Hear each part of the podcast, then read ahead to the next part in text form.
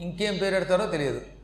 చాలా చిత్రంగా ఉండనమాట ఆ డీ డూ డో డే అనే అక్షరాలు నాలుగు ఉంటాయి చూసారా మీరు? అవి ఉచ్చరించమని చెవిలో. ఆ డీ అని ఉచ్చరించి తర్వాత పేరు పెట్టు. అంతేగాని డి అనే అక్షరంతో సంస్కృతంలో పేరు లేవు కదా అని. డీర్ లేక డియర్ అని పేరు పెడితే ఎప్పుడైనా అందరూ డియర్లు అని పిలుస్తారు. వెంటబడతారు ఈ పిల్లలు వెనకాతలు. ఎంత ఇబ్బంది అది? అది అసభ్యంగా ఉంటాయి ఆ పేర్లు. కాబట్టి ఈ రోజు నుంచే తెలుసుకోండి. ఈ నక్షత్ర ప్రభావం పోవడానికి ఈ అక్షరమును ఒక్కసారి చెవిలో ఉచ్చరించాలి. అప్పుడు పేరు పెట్టాలి. అలా ఈ అక్షరాన్ని బీజం కింద ఉచ్చరించకపోతే పిల్లలకి జాతక ప్రభావాలు నెత్తి మీద పడి వాడు కష్టాలు అనుభవిస్తారు. అందువల్ల మనం పిల్లలకి ప్రాయశ్చిత్తం చేసేటప్పుడల్లా పేర్లు పెట్టేటప్పుడల్లా నామకరణం చేసేటప్పుడల్లా ఈ పంచాంగంలో చెప్పబడిన ఈ అక్షరములను ఒక్కసారి చెవిలో బీజములుగా ఉచ్చరించాలి అంటే అలాగా డి అని ఉందనుకోండి ఓం డీం అనాలి. అప్పుడు తత్ప్రభావం పోతుందట. ఈ అక్షరం వెళ్ళి వాడి జాతక ప్రభావం కొంత తొలగిస్తుంది. పూర్తిగా కాదు. పూర్తిగా వాడి జాతకం మహర్జాతకం అవ్వదు. కానీ ఆ జాతక రీత్యా వాడు అనుభవించవలసిన కొన్ని భయంకర కష్టములు మాత్రం తొలగుతాయి. అది శాస్త్రం మనకి చెప్పినది. బృహస్పతి అంతటి వాడు తన యొక్క ఈ అధ్యాయంలో ఈ నక్షత్ర ప్రభావం జాతక ప్రభావం గ్రహ ప్రభావం లగ్న ప్రభావాల గురించి చెబుతూ దీన్ని ఉచ్చరించండి అన్నాడు. కాబట్టి ఎందుకు చెబుతున్నాం మనం? అంటే ప్రతివాడు ఎంత గొప్పవాడైనా తాను ఏ నక్షత్రంలో పుట్టాడో ఆ ప్రభావం కొంత అనుభవిస్తాడు. దానికి ప్రాయశ్చిత్తం చేసుకోవాలి. ఈ నక్షత్రాలు జిడ్డులో పట్టుకుని వాడిని ఏడిపిస్తాయి. ఈ శిష్యుడు పట్టుకుంటే జిడ్డులో పట్టుకుంటాడని వాడికి నక్షత్రకుడు అని పేరెట్టారట. వాడు అసలు పేరు కానీ విశ్వామిత్రుడు పెట్టాడు ఆ పేరు. గురువుగారులు అప్పుడప్పుడు నిక్కునేములు పెడతారు. పాప ఈ శిష్యుడికి నక్షత్రకుడు అని పేరు పెట్టాడు. వాడిని పిలిచి ఒరే ఏమైనా సరే హరిశ్చంద్రుణ్ణి సంవత్సరంలోపు అసత్యమాడేలా మనం చెయ్యాలి చెయ్యకపోతే నా పరువు పోతుందిరా అన్నట్ట. వీడు లోపల గురువుగారికి అసలు పరువు ఉంటేగా అనుకున్నాడు. వీడు విచిత్రమైన శిష్యుడు. గురువుగారు అంటే నమ్మకం ఉంది భక్తి ఉంది అదే సమయంలో కాస్త గురువుగారిని అప్పుడప్పుడు వ్యతిరేకిస్తూ ఉంటాడు. ఇద్దరు కలిసి గొప్ప ప్రణాళిక వేశారు. దాని ప్రకారం ఏమైంది? హరిశ్చంద్రుడి రాజ్యానికి దగ్గరలో ఉన్న అరణ్యాలలో హఠాత్తుగా విశ్వామిత్రుడి యొక్క మంత్రప్రభావం వల్ల క్రూర మృగములు పెరిగిపోయాయి. భయంకరమైన సింహ శరభ జార్దోల గంధ గజ గవయ గండ చిల్లి హరిశరభక కిటిమల్లాద్భుత కాక ఘోకమయమైనటువంటి ప్రాణులు పెరిగాయి. సింహాలు పులులు నా ఎనిమిది కాళ్ళు కలిగిన శరభ మృగాలు గండభేరుండ పక్షులు అడవి పందులు ఇవన్నీ రెచ్చిపోయి నగరం మీద పడుతూ ఉంటే ఈ నగరంలో ఉన్న పౌరులు ఈ క్రూర మృగముల బాధ తట్టుకోలేక హరిశ్చంద్ర చక్రవర్తి దగ్గరకు వచ్చి చక్రవర్తి రక్షించు రక్షించు. అన్నారు. ఏమిటన్నాడు ఆయన? హఠాత్తుగా క్రూర మృగాలు పెరిగాయి. ఎప్పుడూ లేనంతగా పెరిగిపోయాయి. పాకిస్తాన్ బోర్డర్ దగ్గర పచ్చి తొరకాళ్ళు పెరిగిపోయినట్టుగా ఈ క్రూర మృగాలు పెరిగాయి.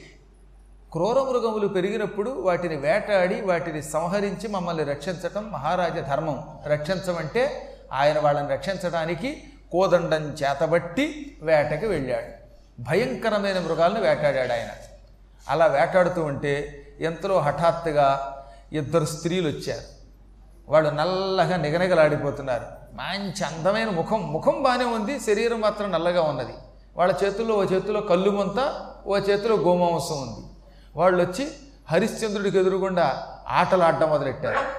ఎవరైనా ఆటలు పాటలు ఆడితే అలాంటి వాళ్ళకి ఏదో కానుక ఇవ్వటం రాజుగారి కర్తవ్యం. అందుకని రాజుగారు వాళ్ళిద్దరిని పిలిచి అమ్మాయిలు మీరు మాతంగ కంజలని అర్థమైంది చండాల కంజలని. చాలా సంతోషం. మీ మీ గానాలతో నృత్యాలతో నన్ను ఆనందపెట్టారు. జనములు నేర్చిన విద్యలు జననాథుని ఎదుట ప్రదర్శించాలి.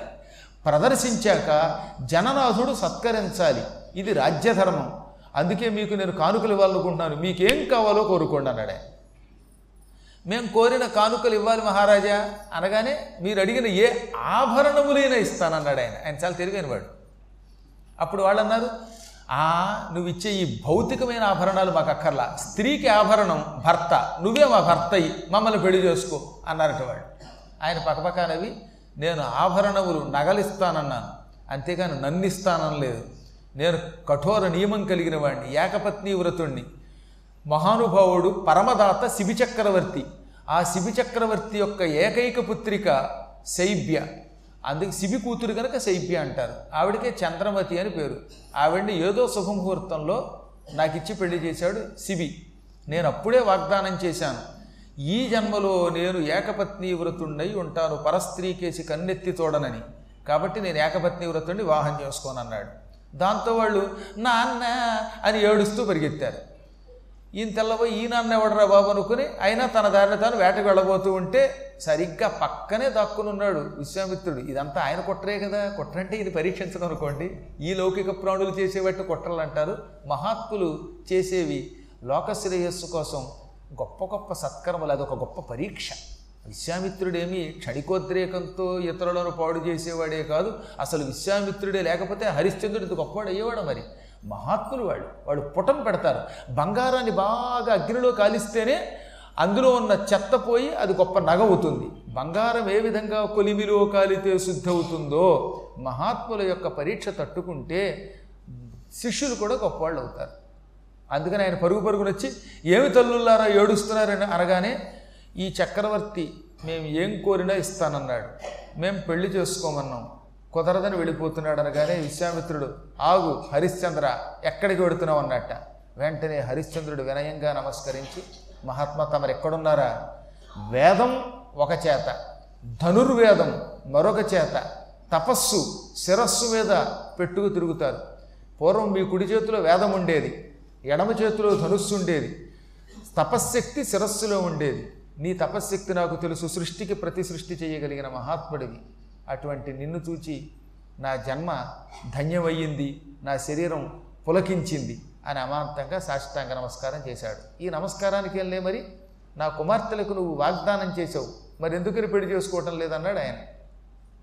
మహాత్మా నీకు తెలియందేముంది నేను వాళ్ళకి ఆభరణములు ఇస్తానన్నాను. అంతేకాని ఏమడిగితే అది ఇస్తాననలేదు.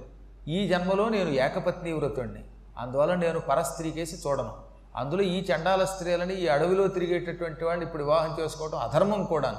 వారు అడిగితే ఏదైనా ఇస్తాను రాజ్యమైనా ఇస్తానన్నాడు. ఓయ్ హరిశ్చంద్ర ఎంత చదువుకున్నావు? ఆ మాత్రం బుర్రలేదా ఆభరణాలు నువ్వు ఇస్తానన్నావు. స్త్రీకి ఆభరణం భర్త. అందుకే వాళ్ళు అలా కోరారు. ఏ? వీళ్ళని పెళ్ళి చేసుకోవడానికి నీకు అభ్యంతరం ఏమిటి? వీళ్ళు ఎంత అందగత్తెలు.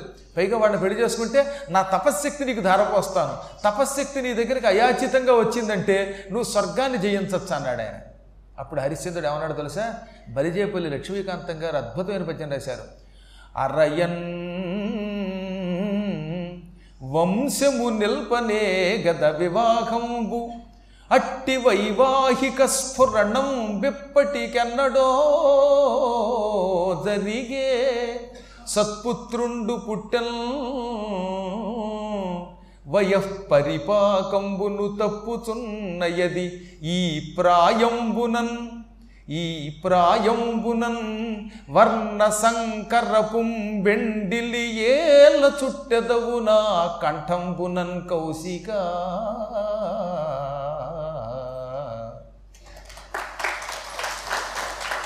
అసలు పెళ్ళి ఎందుకు అంటే వివాహం వంశము నిలపడానికి అందులో మంత్రాలు చెబుతారు.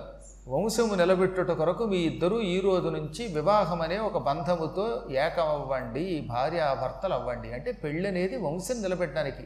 ఈ వంశం ఇక్కడికి ఆగిపోకూడదు. ఈ తర్వాత మళ్ళీ పిల్లలు రావాలి. ఆ తర్వాత మళ్ళీ పిల్లలు వెళ్ళాలి. అందుకే ఎవడైనా వివాహం చేసుకోకుండా తల్లిదండ్రులు బాధపడితే వాడికి ప్రాయశ్చిత్తం లేదు నరకానికి పోతాడు. అయితే సన్యాస దీక్ష చిన్నప్పుడైనా పుచ్చుకోవాలి. లేదా వివాహం చేసుకుని తల్లిదండ్రుల్ని ఆనందపెట్టాలి.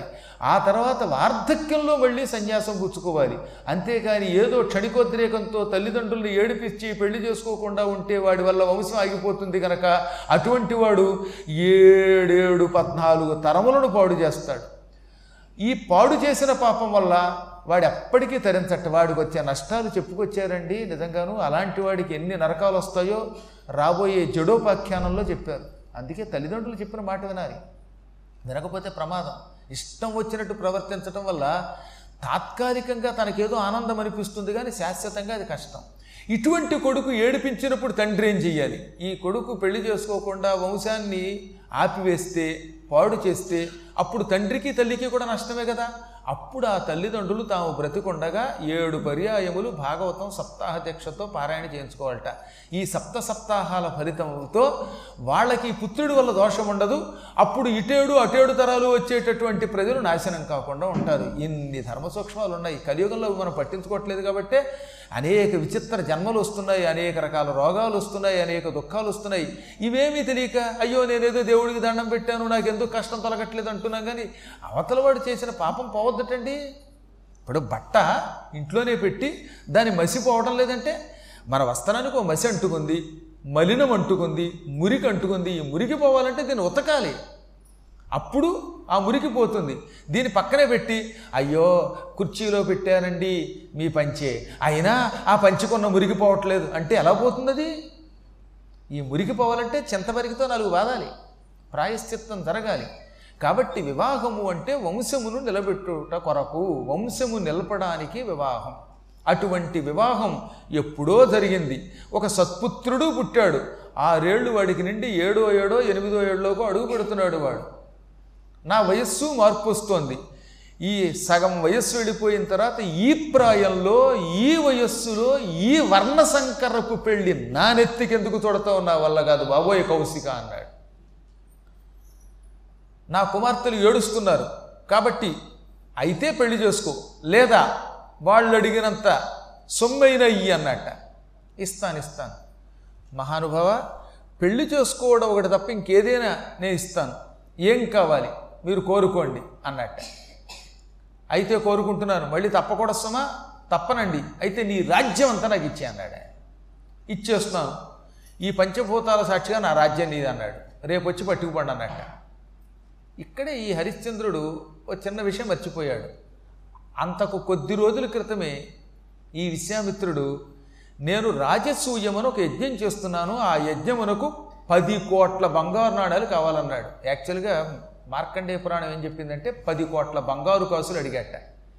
ఇస్తానన్నాడు ఆయన అయితే ఇప్పుడు కాదు నేను అడిగినప్పుడు నీ దగ్గర అట్టే పెట్టు నేను ఏదో ఒకనాడు నీ దగ్గరకు వస్తాను వచ్చినప్పుడు ఆ పది కోట్ల బంగారు నాణాలు నాకు అన్నాడు ఆయన అది ఆయన పుచ్చుకోకుండా ఈయన దగ్గర అట్టే పెట్టాడు.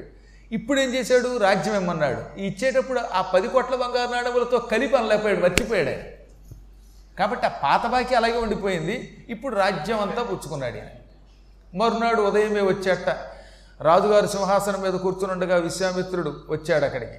రాగానే వినయంగా లేచి నిలబడి నేను నిన్న మీకు అడవిలో పంచభూతముల సాక్షిగా ఇస్తానన్న రాజ్యం ఇస్తున్నాను. రెండని తన సింహాసనం మీద కూర్చోబెట్టి ఆయన కాళ్ళు బంగారు పళ్ళెంలో పెట్టి భార్య నీళ్ళు పోస్తూ ఉండగా కడిగి ఆ నీళ్ళు నెత్తిమే చల్లుకొని చేతిలో దానధార పోసి మొత్తం నా రాజ్యం అంతా నీకు ఇస్తున్నాను. కానీ దేవబ్రాహ్మణమాన్యముల్ విడిచి రెండింటిని మాత్రం ఇచ్చే అధికారం ఎవడికి లేదు. దేవబ్రాహ్మణ మాన్యములు విడిచి దేవాలయం సొమ్ము ఇవ్వడానికి లేదు.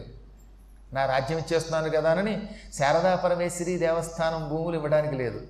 గోవులు సొమ్ము ఇవ్వడానికి వీల్లేదు ఈ బ్రాహ్మణులకు ఇచ్చిన అగ్రహారాలు వాటిని విడిచిపెట్టి దేవతలు బ్రాహ్మణులు గోవులకి సంబంధించిన సొమ్ము మాత్రం తప్పించి తక్కినది నీకు ధారపోస్తున్నాను. రాజ్యం అంతా నువ్వు వేలుకు అన్నట్ట. అమ్మయ్య పుచ్చుకుంటున్నాను అన్నాడు ఆయన పుచ్చుకుంటున్నాను అనగానే వెంటనే నక్షత్రకుడు వచ్చి రాజ్యం ఆయనకి ఇచ్చావుగా ఇంకా నెత్తి మీద కిరీటం ఏమిటి? తీసేయి అన్నట్ట. వెంటనే ఆయన కిరీటం తీశాడు. కిరీటమే కాదు ఈ కట్టుకున్న గొడ్లు కూడా రాజవస్త్రాలే. నువ్వు నీ భార్య నీ కుమారుడు కట్టుకున్న జిగేల్మంటున్న ధగధగలాడుతున్న పవిత్ర వస్త్రాలన్నీ తీసి అడవుల్లోకి పోవాలి. ఈ రాజ్యంలో ఉండడానికి వీల్లేదు. ఈ రాజ్యం ధారపోసాక ఇంక ఈ రాజ్యంతో మీకేం సంబంధం లేదు. ఒక భూమిని ఎవరికైనా ఇచ్చాక ఇంకా భూమిలో ఉండకూడదు. మీరు వేరే రాజ్యానికి పండి. వెంటనే నారచీరలు కట్టుకోండి అన్నట్టు ఆయన. నారచీరలు తెప్పించారు. ఈయన తాను తన భార్య తన పిల్లవాడు కూడా ఉన్న నగలన్నీ తీసి అన్నీ ఆయనకి ఇచ్చి విశ్వామిత్రుడికి నారచీరలు కట్టుకున్నారు. కట్టుకున్నాక ఇక ఈ ప్రజలు చూడండి బాబు ఎంత బాధపడిపోయారో. రాజుగారంటే వాళ్ళందరికీ ప్రాణం కదా. వణికిపోయి మహాత్మా ఎంతకాలం నీ పరిపాలనలో సుఖంగా ఉన్నాం. మాకు తండ్రి తెలియదు.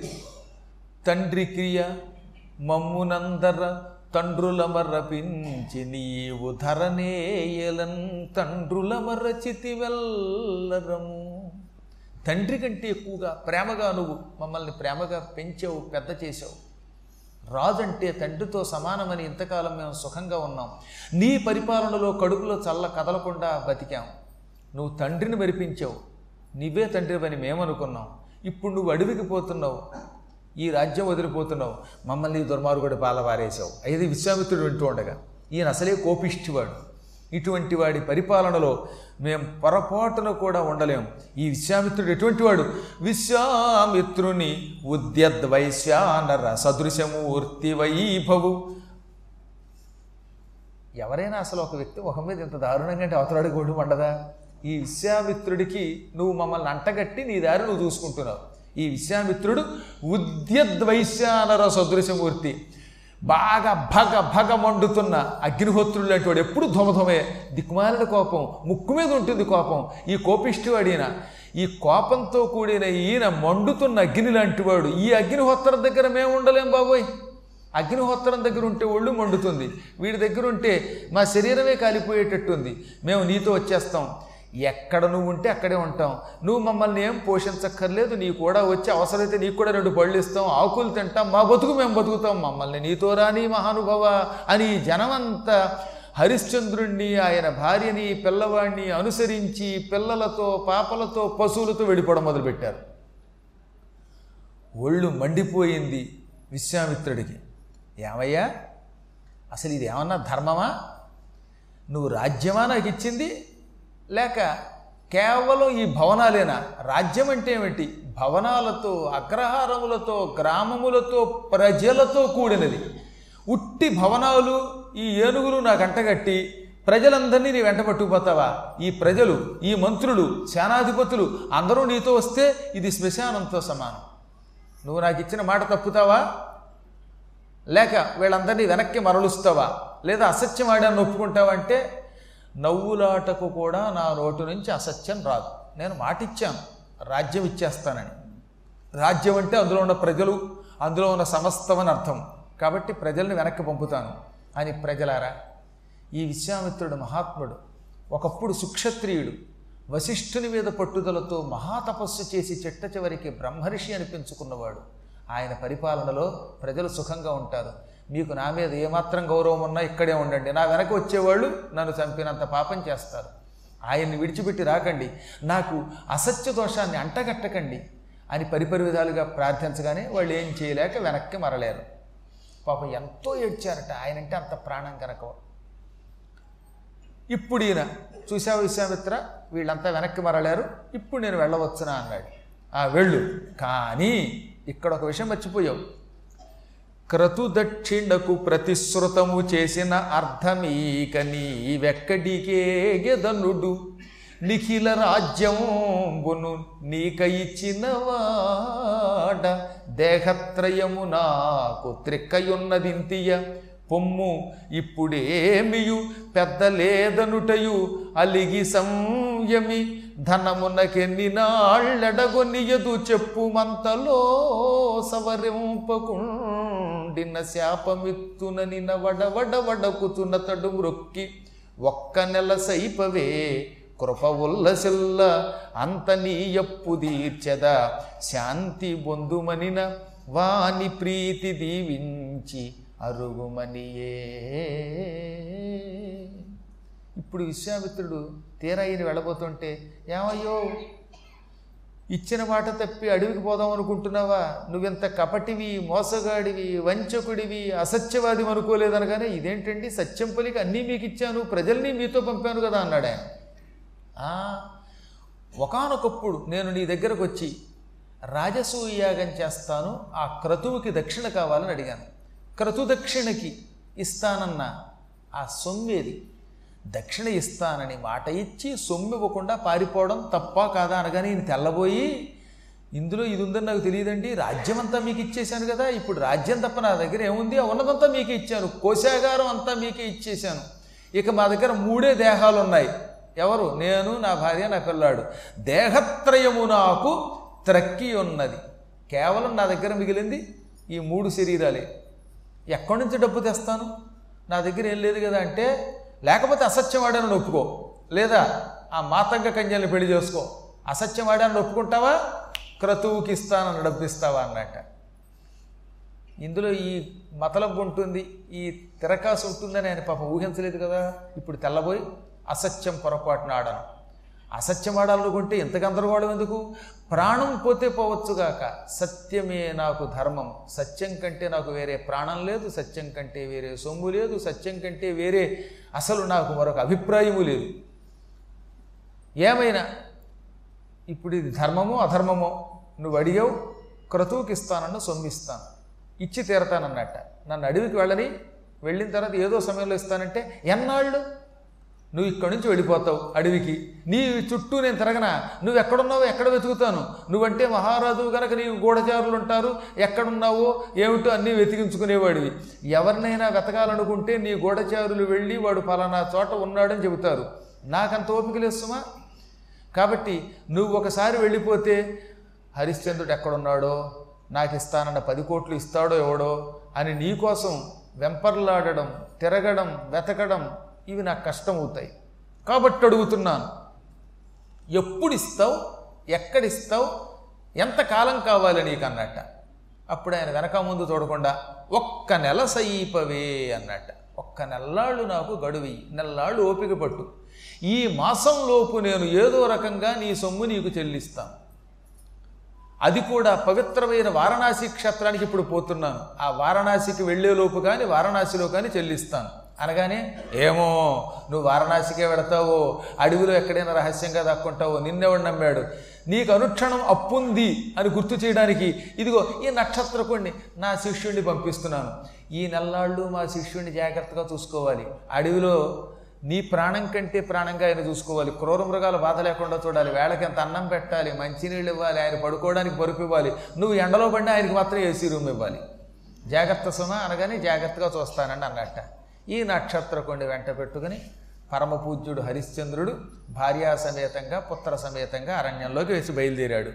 బయలుదేరుతూ ఉంటే ఎంతలో విశ్వామిత్రుడు ఏ చంద్రమతి ఆగు అన్నాడు. ఆవిడ ఆగింది. ఏది తీరా బయలుదేరుతుంటే? ఏమమ్మా ఇంత మోసమా?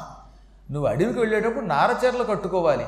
నారచీరలతో పాటు ఆభరణాలు తీయాలి. నీ జడలో ఎంత పెద్ద చూడామణి ఉన్నది. ఈ చూడామణి చాలా ఖరీదైంది. ఈ మణి కూడా ఎత్తుకుపోదామనే మెడలో మంగళసూత్రం గొలుసు తప్ప ఇంకేది ఉండకూడదు నీ దగ్గర. ఏది? ఆ జడలో ఉన్న చూడామణి తీయకుండా విడిపోతావా? అని చేతిలో ఉన్న దుడ్డు కర్రతో వీపు మీద ఒక్క దెబ్బ కొట్టాట చంద్రపతిని. ఆవిడికి పైన పాపం చర్మం లేచిపోయింది. సుకుమారి శిబి చక్రవర్తి కూతురు హరిశ్చంద్ర చక్రవర్తి పత్ని అంతఃపురం తప్ప బయటికి రాని మహాత్పురాలు ఆ కోమల శరీరం మీద ఈ కర్ర తగలగానే ఒక్క దెబ్బకి రక్తం చివ్వున పైకి లేచి కిందపడి స్పృహ కోల్పోయింది. ఆ సమయంలో విశ్వేదేవతలను ఉన్నారు. వాళ్ళు ఐదుగురు. మీరు ఎప్పుడో వినే ఉంటారు పితృకార్యంలో విశ్వేదేవతా స్థానం అంటారే? ఈ విశ్వేదేవతలు మొత్తం ఐదుగురు ఉంటారు. ఐదుగురిని ఒక్కళ్ళలోకి ఆవాహన చేస్తున్నాం మనం. భోక్తగా కూర్చున్న ఆయనలోకి విశ్వదేవతలను ఆవాహన చేస్తున్నామంటే ఐదుగురు ఉన్నారని అర్థం. ఈ ఐదుగురు పంచప్రాణములకు నిలయం. ఈ విశ్వదేవతలు ఆ సమయంలో అక్కడికి వచ్చారు. ఈ దౌష్ట్యం చూశారు. విశ్వామిత్రుడు చంద్రమతి వీపు మీద బలంగా కొట్టడం చూశారు. వాళ్ళకి చాలా బాధ కలిగింది. మండిపోయింది వాళ్ళకి. ఏమిటిది? కృతయుగంలో కలియుగమా? హరిశ్చంద్ర చక్రవర్తి భార్యని ఒక పరమ పవిత్రురాల్ని ఈ మూర్ఖుడు కొట్టేస్తున్నాడు. అని పళ్ళు పటపట కొరికి ఒరే విశ్వామిత్ర నువ్వు నిజానికి విశ్వానికి అమిత్రుడివిరా అన్నారట. విశ్వ అమిత్ర అంటే విశ్వమునకు శత్రువు అని అర్థం. అమిత్రుడు అంటే మిత్రుడు కానివాడు. నువ్వు విశ్వానికి శత్రువురా లేకపోతే ఈ సుకుమారిని ఈ రాజస్త్రిని కొడతావా? విశ్వామిత్ర సుపాపోయం లోకాన్ కాన్ సమవాప్స్యతి ఏనాయం యజ్జనాం శ్రేష్ఠ స్వరాజ్యాదవరోపిత ఈ విశ్వామిత్రుడు పరమపాపాత్ముడు. వీడు ఏ నరకానికి పోతాడో ఊహించడానికి కూడా అలవి కాకుండా ఉన్నది. తప్పక ఈ విశ్వామిత్రుడు కుంభీపాకము రౌరవము మహారౌరవము వంటి నరకాలు పట్టిపోతాడు వీడు నాశనం అయిపోతాడు వీడి పితృదేవతలంతా నాశనం అయిపోతారు ఎందుకంటే హరిశ్చంద్రుడు మహాయజ్ఞాలు చేసిన పుణ్యాత్ముడు ఆ యజ్ఞంలో సోమపానం మేము చేశాం. ఈ మహాత్ముడు హరిశ్చంద్రుడు యజ్ఞములు చేసినప్పుడు ఆ యజ్ఞములలో ఉన్న హవ్యాన్ని ద్రవ్యాన్ని స్వీకరించడానికి దేవతలంతా వచ్చారు. ఆ దేవతల్లో మేము ఉన్నాం. మాలాంటి దేవతలందరికీ ఆనందం కలిగించి యజ్ఞభాగం కల్పించిన పుణ్యాత్ముడిని ఏడిపిస్తావా? ఆ పుణ్యాత్ముడి భార్యను కొడతావా? రే నీకు నరకం తప్పదరా దుర్మార్గుడా అని తిట్టకూడని నాలుగు తిట్లు తిట్టారు. దాంతో విశ్వామిత్రుడు ఆగ్రహించాడు పళ్ళు పటపట కొరికాడు.